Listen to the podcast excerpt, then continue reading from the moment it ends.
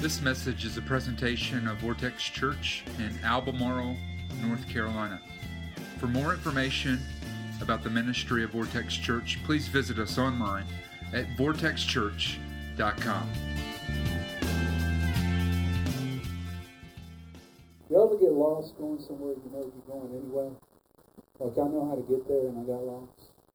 That ever happened to you? Know, it's like different stages of getting lost.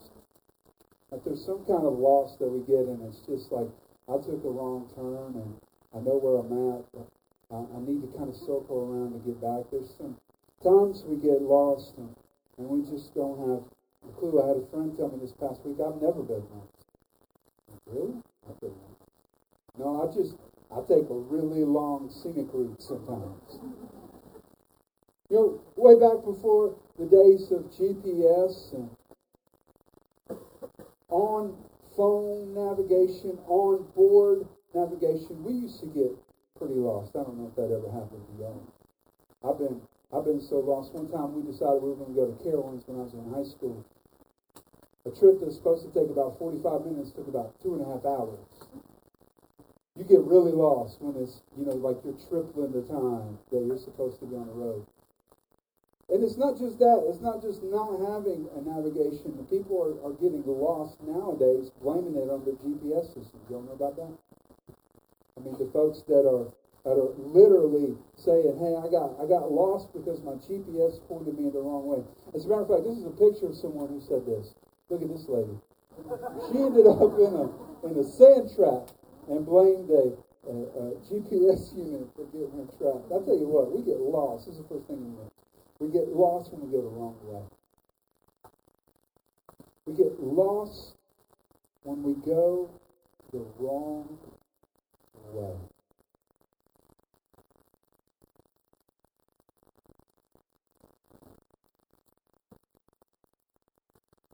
And if there's one thing that should continue to kind of bombard you, one truth that you should constantly be confronted with as we continue to walk through the scriptures here. It, one of the things that we should constantly be confronted about is that God has a plan for us. There, there is a direction and an intention that God has for us.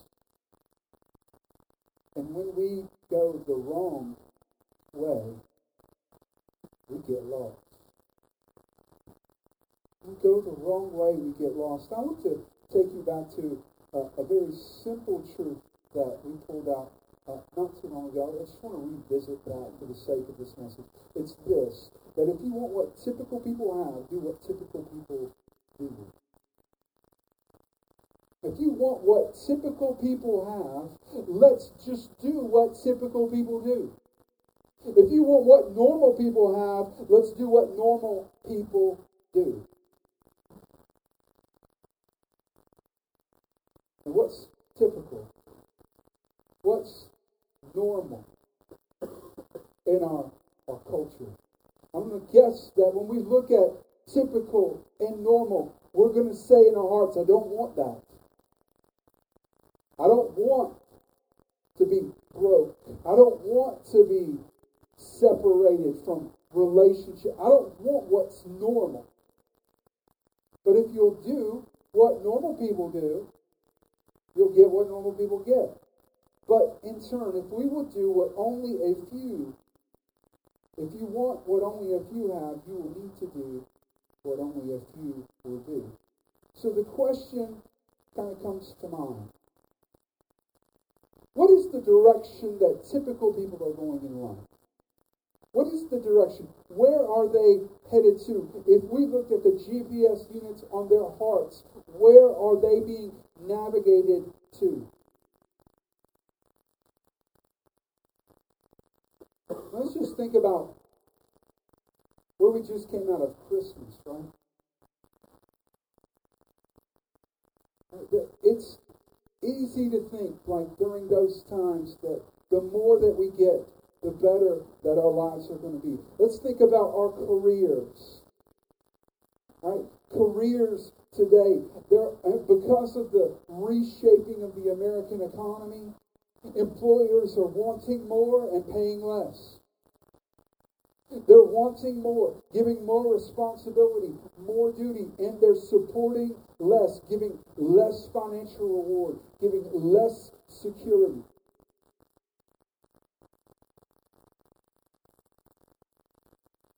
And there are men and women who are selling out their lives to careers that are fragile at best. Let's think about families today. What's typical in families? What's typical is less intimacy and more independence. Less intimacy, more independence. It's almost invariable when I sit down to do premarital counseling with young couples that are about to get married. Almost invariably, when they describe a good relationship, they describe it like that. Well, you know, we don't fight a lot. He kind of does his thing, I do mine. And I'm just sitting there smiling, going, yeah, that ain't going to work. Y'all just strap in and get ready for that one. Because um, that's where families are greater levels of intimacy.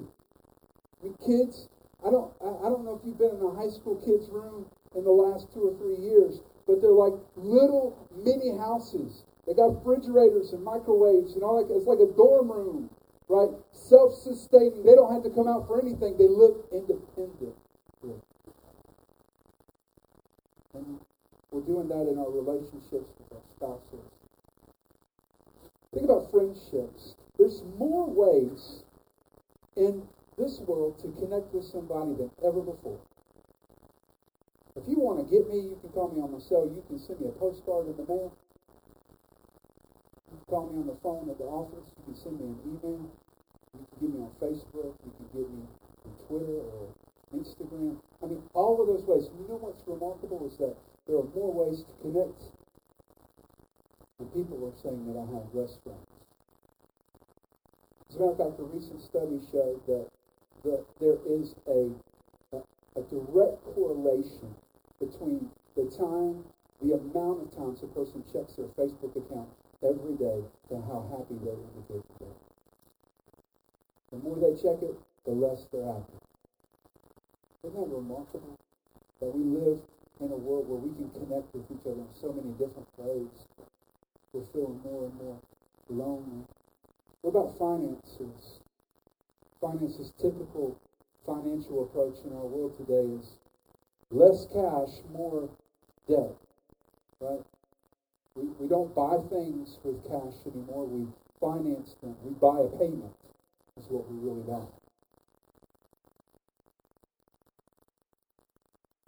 And people are beyond in debt for the level of their income. They're strapped we just went through a, a, a really widespread series of bankruptcies over the last 10 years. And if you want what normal people have, let's do what normal people do. But I'm just going to tell you that what normal is right now isn't very good. So we need to decide that we are going to be willing to chase the newness that God desires to give us. I want to remind you of the kind of overriding series thought that we're kind of taking through this series, and it is this that Jesus didn't die so that you could be a better version of yourself. He didn't die just to upgrade you. Jesus died to make you new. The message of the gospel is that God not he doesn't come in and upgrade our hearts and make us a little bit better. He completely, radically recreates us. And if we're going to live in a new you, we're going to have to recognize that we're going to have to live a new way. There's going to have to be a new way of living that we're going to need to embrace. That means that once I choose Jesus, once I decide, hey, I'm going to lock in and follow you, Jesus, that my life should no longer look the same. That there are things that are in my life that will have to be put to death. There are things that are going to have to be removed. There are things that are going to have to be addressed and transformed. And God is going to have to come, while He has made me new, He's going to have to come make that part of my life new. You know, bush pilots that fly these, these jump aircraft, I mean, aircraft that land in, in fields and then fly into, into remote parts of the world use what pilots call VFR, visual flight recognition. They, they, they do not fly typically by, by their panel of instruments. They're using the VFR, visual flight rules. And that works really good when you can see where you're going. Right? When you're flying in clear skies and it's a sunny day, visual flight rules work wonderfully on those days.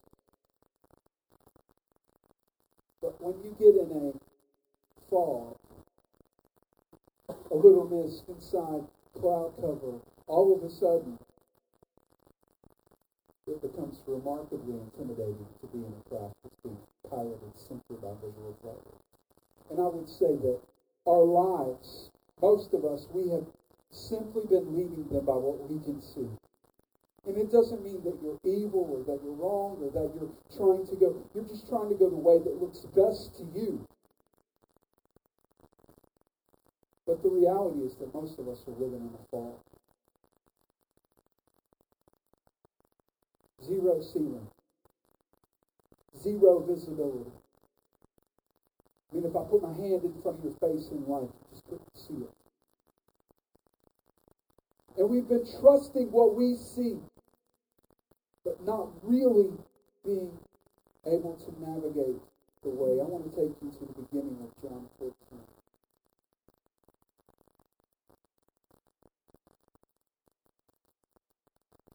This is a, a central passage for us as a church. It's, I think, the boldest statement ever made in all of human history. Jesus speaking. He's just kind of let the cat out of the bag. There's going to be a time that he dies. I don't know why that's a surprise, right? But his disciples are a little bit troubled, and so he's going to comfort them down here in chapter 14, beginning in verse 1. Do not let your hearts be troubled. Trust in God. Trust also in me. In my Father's house are many rooms. If it were not so, I would have told you. I am going there to prepare a place for you. I will come back and take you with me, that you may also be where I am. You know the way to the place where I'm going. And Thomas said to him, Lord, we don't know where you're going. So how can we know the way? It's a great question. We don't know where you're going, Jesus. How will we know the way? And Jesus answered, I am the way and the truth and the life. No one comes to the Father except through me. In that moment, Jesus clears it all up for Thomas. You were wondering the way it was kind of a path. You were thinking that we're gonna there was gonna be a step by step process. No, the way is a person, and that person is me. I am the way. So Jesus tells us in this passage that he is the way to a new life. He is the way to a new life.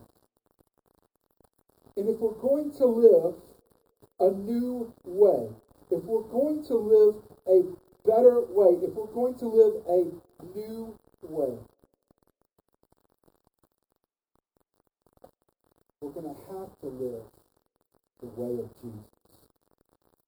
Colossians 3 5 says this Put to death, therefore, whatever belongs to your earthly nature. In other words, there are things that have been a part of the way that you've lived, your earthly nature. Now that you have decided to follow Jesus, it is time to put that stuff to death and let Jesus give you new life. So today we're going to walk through really just five different things that I think that we all face, that we all deal with. And we're going to look at what is the typical way and what is the way that Jesus shows us. What is the typical way and what is the way that Jesus showed us. This is topic number one, materialism. Materialism. You can't come out of Christmas and realize that we don't we live in this culture that is obsessed with stuff. I mean, just stuff. That's why Home Shopping Network's on TV, right? Because we love stuff. We just love it. Stuff is awesome. I want more of it. What do you want? I don't know, just more stuff. Because I already have a house full of stuff, but I want new stuff. Because that's old stuff. And all of that rationale doesn't make any sense. It doesn't. But that's how we think. That's the way that we process. And as a matter of fact, the typical way that our culture would approach material possessions is this, is our success is defined by what we have. Our success is defined by what we have, what your car looks like, how new is your car, how big is your house, how many bedrooms. Well, we have the same bedrooms. How many square feet do you have the bathroom. Well, I got you beat by half that. Right? And though we may never say that, we we rationalize and think that way. That success is defined by what we possess. What we possess. But Jesus says something that's radically different, and I would give you that Jesus would say this that your life will be defined by what you give your life will be more clearly defined by what you give, not by what you have.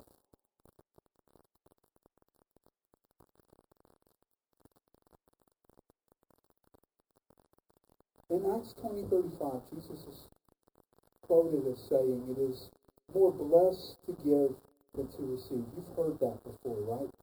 We've heard yeah, it's, it's, it's a bigger blessing to give. Well, let's just think about Jesus himself. Because if we're going to learn his way, we've got to look at his life. Did Jesus ever invite anyone over to his house? No. He didn't.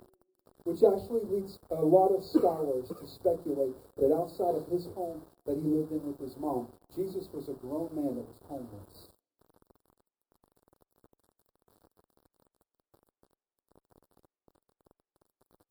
When it came time for him to enter Jerusalem, And he did so riding a donkey that we, we celebrate that. That's why some folks around here have donkeys so that they can rent them to churches, right? Because then they make a ton of money because we want to ride donkeys into the church so we can look like Jesus. Jesus rode a donkey. And you know how he got that donkey? He borrowed it. He didn't pay for it. He couldn't even get a horse.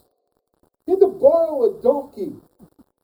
The king, the king of all the world rides in and is welcomed into Jerusalem as a reigning king, riding a borrowed donkey.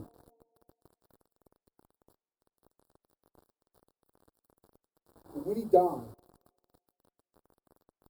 there wasn't enough money in any of his collections to pay for a burial site. So he was put in a tomb that was owned by somebody else a wealthy follower. Jesus didn't have anything, but I would venture to say that even if you step outside of the realm of Christendom, that Jesus is the most influential human being that ever walked the face of the earth. Now we say as Son of God, He's Messiah and Redeemer. but even other religions would recognize that he is a prophet. And his life is clearly defined by what he did.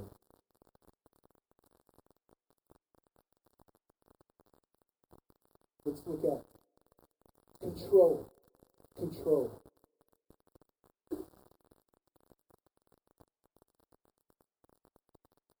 I would say that it's typical in our culture to have this perspective. The more that we can control, the better our life will be. The more that I'm in control in my life, the better my life is going to be. And so, some of us, when we're young and we have bosses and we don't like our bosses, we think, oh, I can't wait to my boss. I'm going to get a promotion. I'm not going to have a boss anymore. I'm going to be the head dog. And I'm going to get to tell these people. A couple of years later, after working hard, to get a promotion and become supervisor or manager, and you realize, and now I got to deal with people. No, these people don't know what they're doing. I got to get them to do something. Now I have a boss that's above me. And we think, well, maybe if I could be that boss, and they still have a boss. And then some of us get wise and say, I would love to be a small business owner. I'm just going to take the craft that I've learned, and I'm going to go out and I'm going to do it on my own. I'm not going to have any bosses. I'm not going to have anybody. It's just going to be me. I'm going to go do it every day. And you find out you have a whole new set of bosses. They're called clients.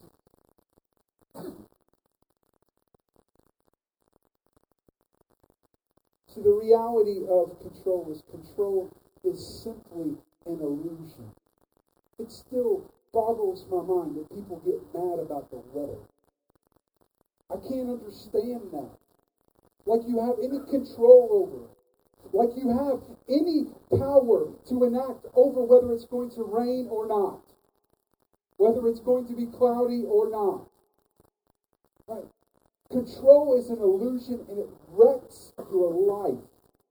It absolutely wrecks your life. Here's what I would say that Jesus would tell us You're not in control.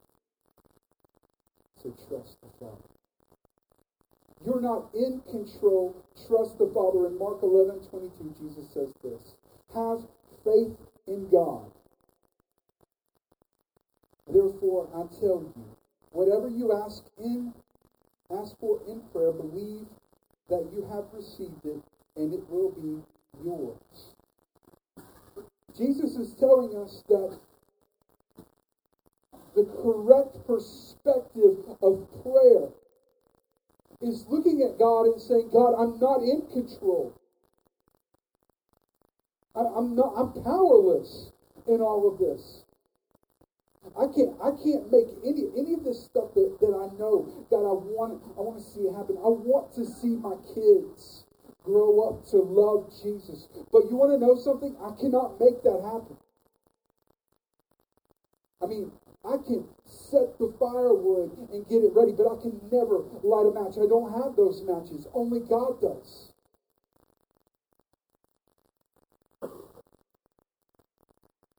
And Jesus is telling us in this passage that the correct perspective of prayer is understanding that we're powerless.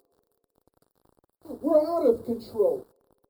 God is in control. So if we will ask the Father to do what is his will, what he wants to do, if we will plead with him to change lives and to see people reconciled to him, God will do that when we ask him and realize I'm not in I can't manipulate this world. I can't make it. I'm out of control.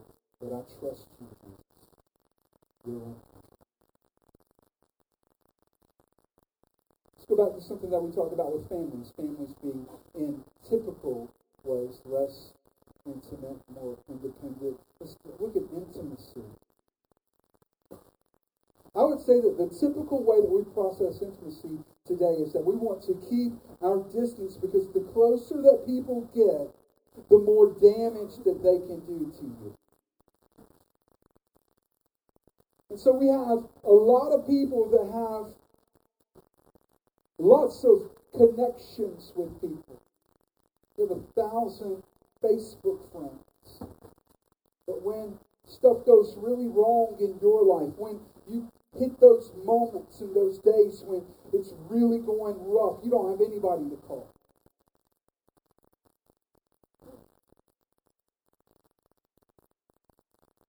And you keep people at a distance because the closer they get, and you experienced this in the past where you've let people get close to you and they wounded you because they were so close. They had such intimacy and proximity to your heart. You just kept them away.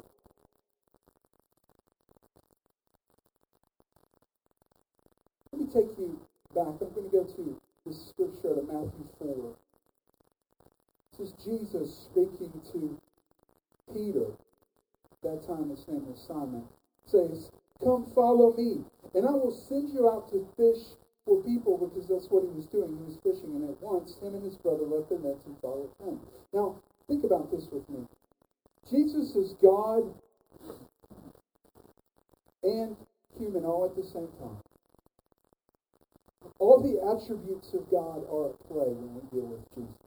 He's all knowing, He's omniscient, all powerful. He's still fully God. And he just invited someone that on the most important day of his earthly life would totally reject him to follow him. He just invited a man who, in front of the whole world, would say, No, I don't know him. Don't associate with me, me with him. Yeah, we're, we're from the same area. We're from the same region, but he's not my friend. He just invited that guy. Oh, I almost did it. Y'all been waiting for a year and a half. I almost did it. He just invited that guy to follow him. Think about that. As you read through the list of the disciples, those men that Jesus elevated to the position of apostle, when you think about those guys, that ran, that denied him. Jesus invited them in. Jesus promoted them. Jesus even let Judas be in charge of the money.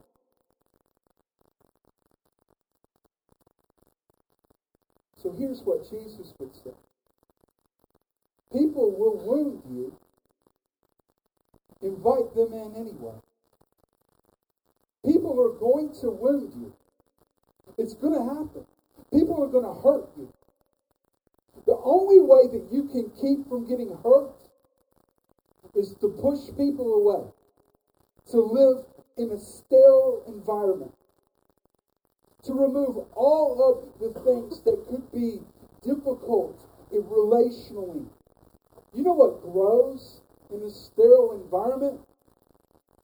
Nothing. Nothing grows.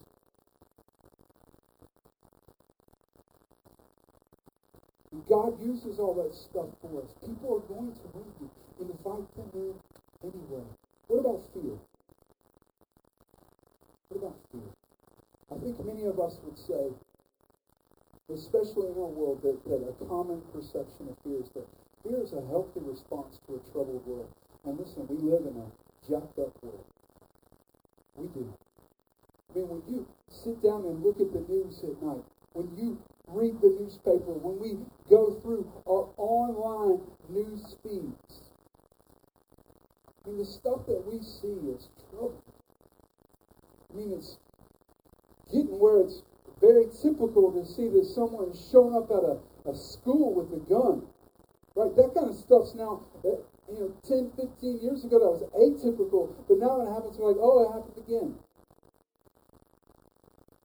I mean, the world that we live in is jacked up, no doubt about that. But listen to what Jesus says in Luke 12, verse 32. Don't be afraid, little flock, for your Father has been pleased to give you the kingdom. Don't be afraid, little flock, and that's an insult, by the way. Little slight around the corner insult. He just called you sheep. Uh, in those days, that was not a very nice thing to be called. Still not very nice, although my daughter has a very cute pink sheep that she carries around. And I think of that sometimes. But that's not at all what Jesus is saying. Be, be afraid, little sheep.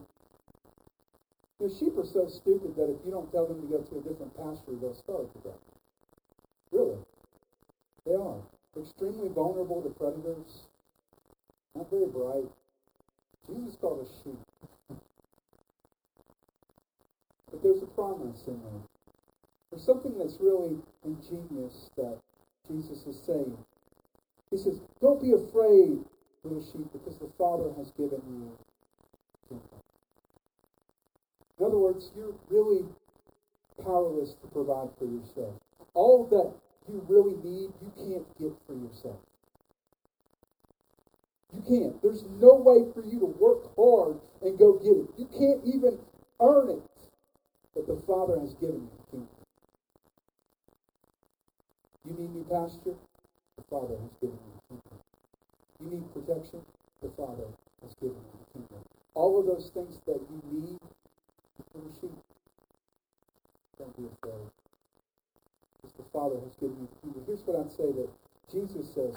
Don't be afraid, but fear God. Those two things sound like they can't exist at the same time. But being afraid is the response that we would have when we look at a world that's all jacked up and say, No!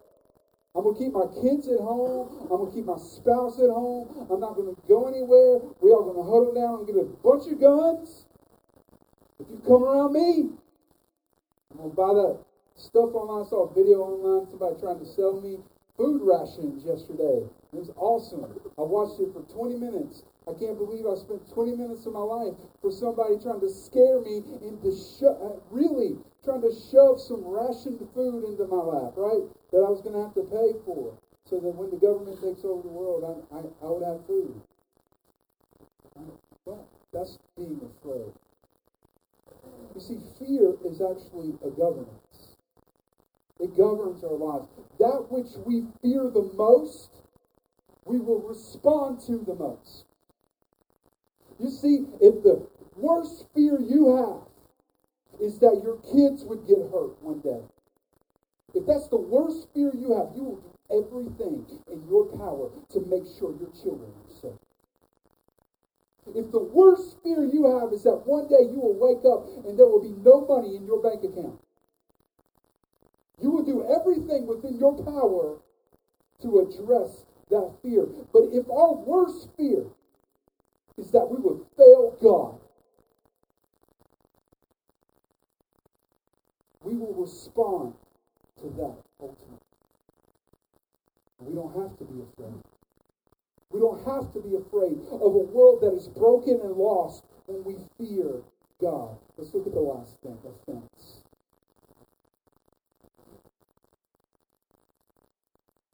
We live in a world where relationally, when someone has offended you, it is quite typical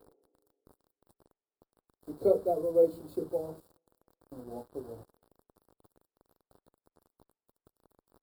To cut them off and to walk away. But would you look at what Jesus says in Matthew 6? If you forgive other people when they sin against you, your heavenly Father will also forgive you. But if you do not forgive other sins, your Father will not forgive your sins. That sounds like Jesus is putting together an equation for us. If I will forgive other people, God will forgive me. If I won't forgive other people, God won't forgive me. And that's not what Jesus is doing. He's actually giving us a litmus test to understand when we are really living in the love of God. You see, the thing about offense is it's going to happen. Just like we said earlier. People are going to wound you. They're going to offend you. Offense is inevitable. But Jesus teaches us a different way to deal with it. What Jesus say to us is, that we have the capacity to forgive and to demonstrate his love. That he has given us the ability to forgive and demonstrate his love. If we're going to live a new way, if we're going to embrace the way of Jesus, the way of Jesus is choosing to forgive.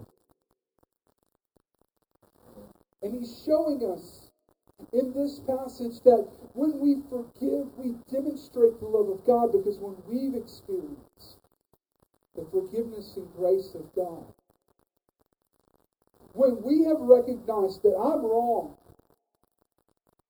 I can't even earn the right to be right. I can't even do. I have nothing in my power to become right.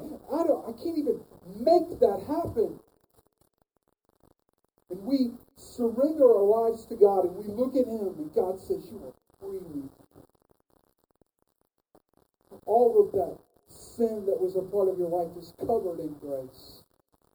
When we encounter that type of love, when we embrace that way, it is impossible for us to look at someone who has sinned against us and go, Yeah, I can't forgive you.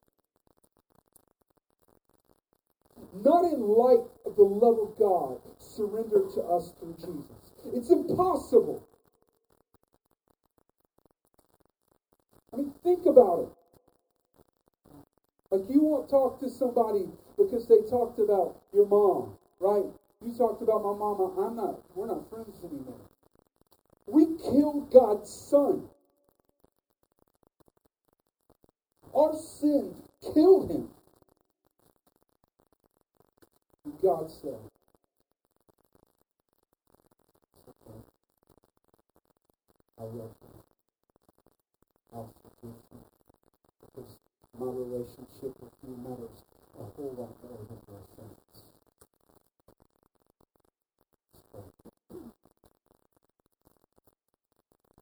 God, today there are many of us in the room who really are longing for a new way to live.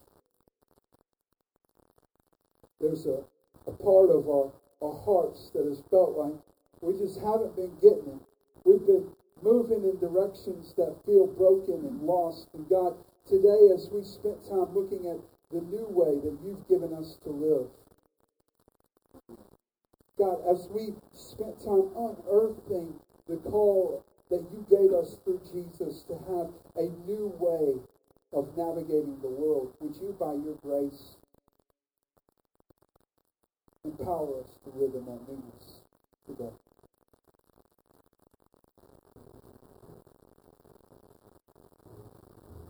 for those of us that have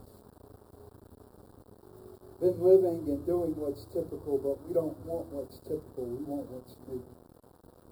Would you free us today to step out of the typical, to step out of the normal and into the newness of God?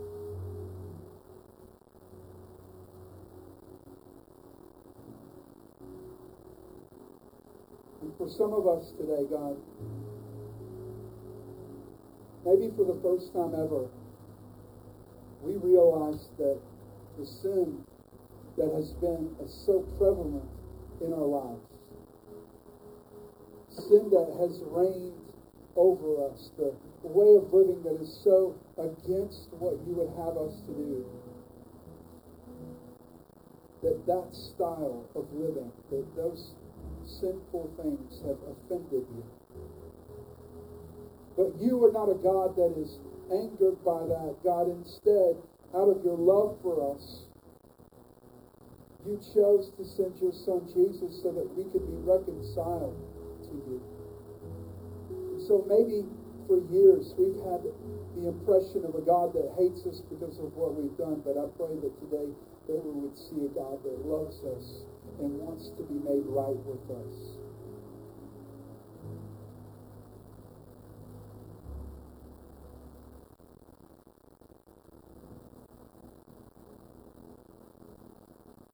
So today, nobody looking around. Let me just ask you where you are today. Maybe that's you. And maybe today you recognize that your life and the way that you've been living as you haven't been following Jesus, that it has been offensive to God. Because sin is an offense. But maybe today, maybe today for the first time you see that God doesn't want to hammer you over the head with the hammer, but he wants to receive you back to himself with a hug. That God has done everything in his power to love you and to embrace you into his family.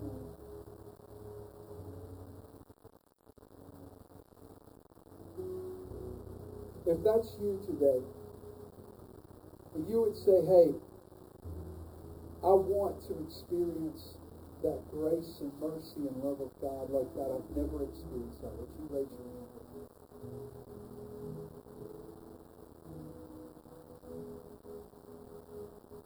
If you're here today and you would say, well, you know, I, I have never lived this new way. I've never made a decision to walk into the newness of God. This can be a moment where we do that. if that's you, and maybe today as we were talking through some things, you realize that maybe there's some areas of your life that aren't completely new, you want to embrace fully the new life that God wants to give you and to walk in his new way, if that's you today, would you raise your hand as a sign to Jesus that you're going to commit to follow?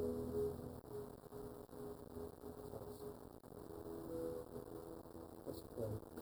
God, as we submit ourselves to you and look to you. It is with great humility that we recognize that we are quite powerless to do anything about the newness that you want to give us. We can't earn it. But God, you have been so good to us that you've invited us into a new relationship with you and that newness is all been purchased by Jesus. And so today we look at you, God, and ask you to come and to make us new. Invite us into a new way of living.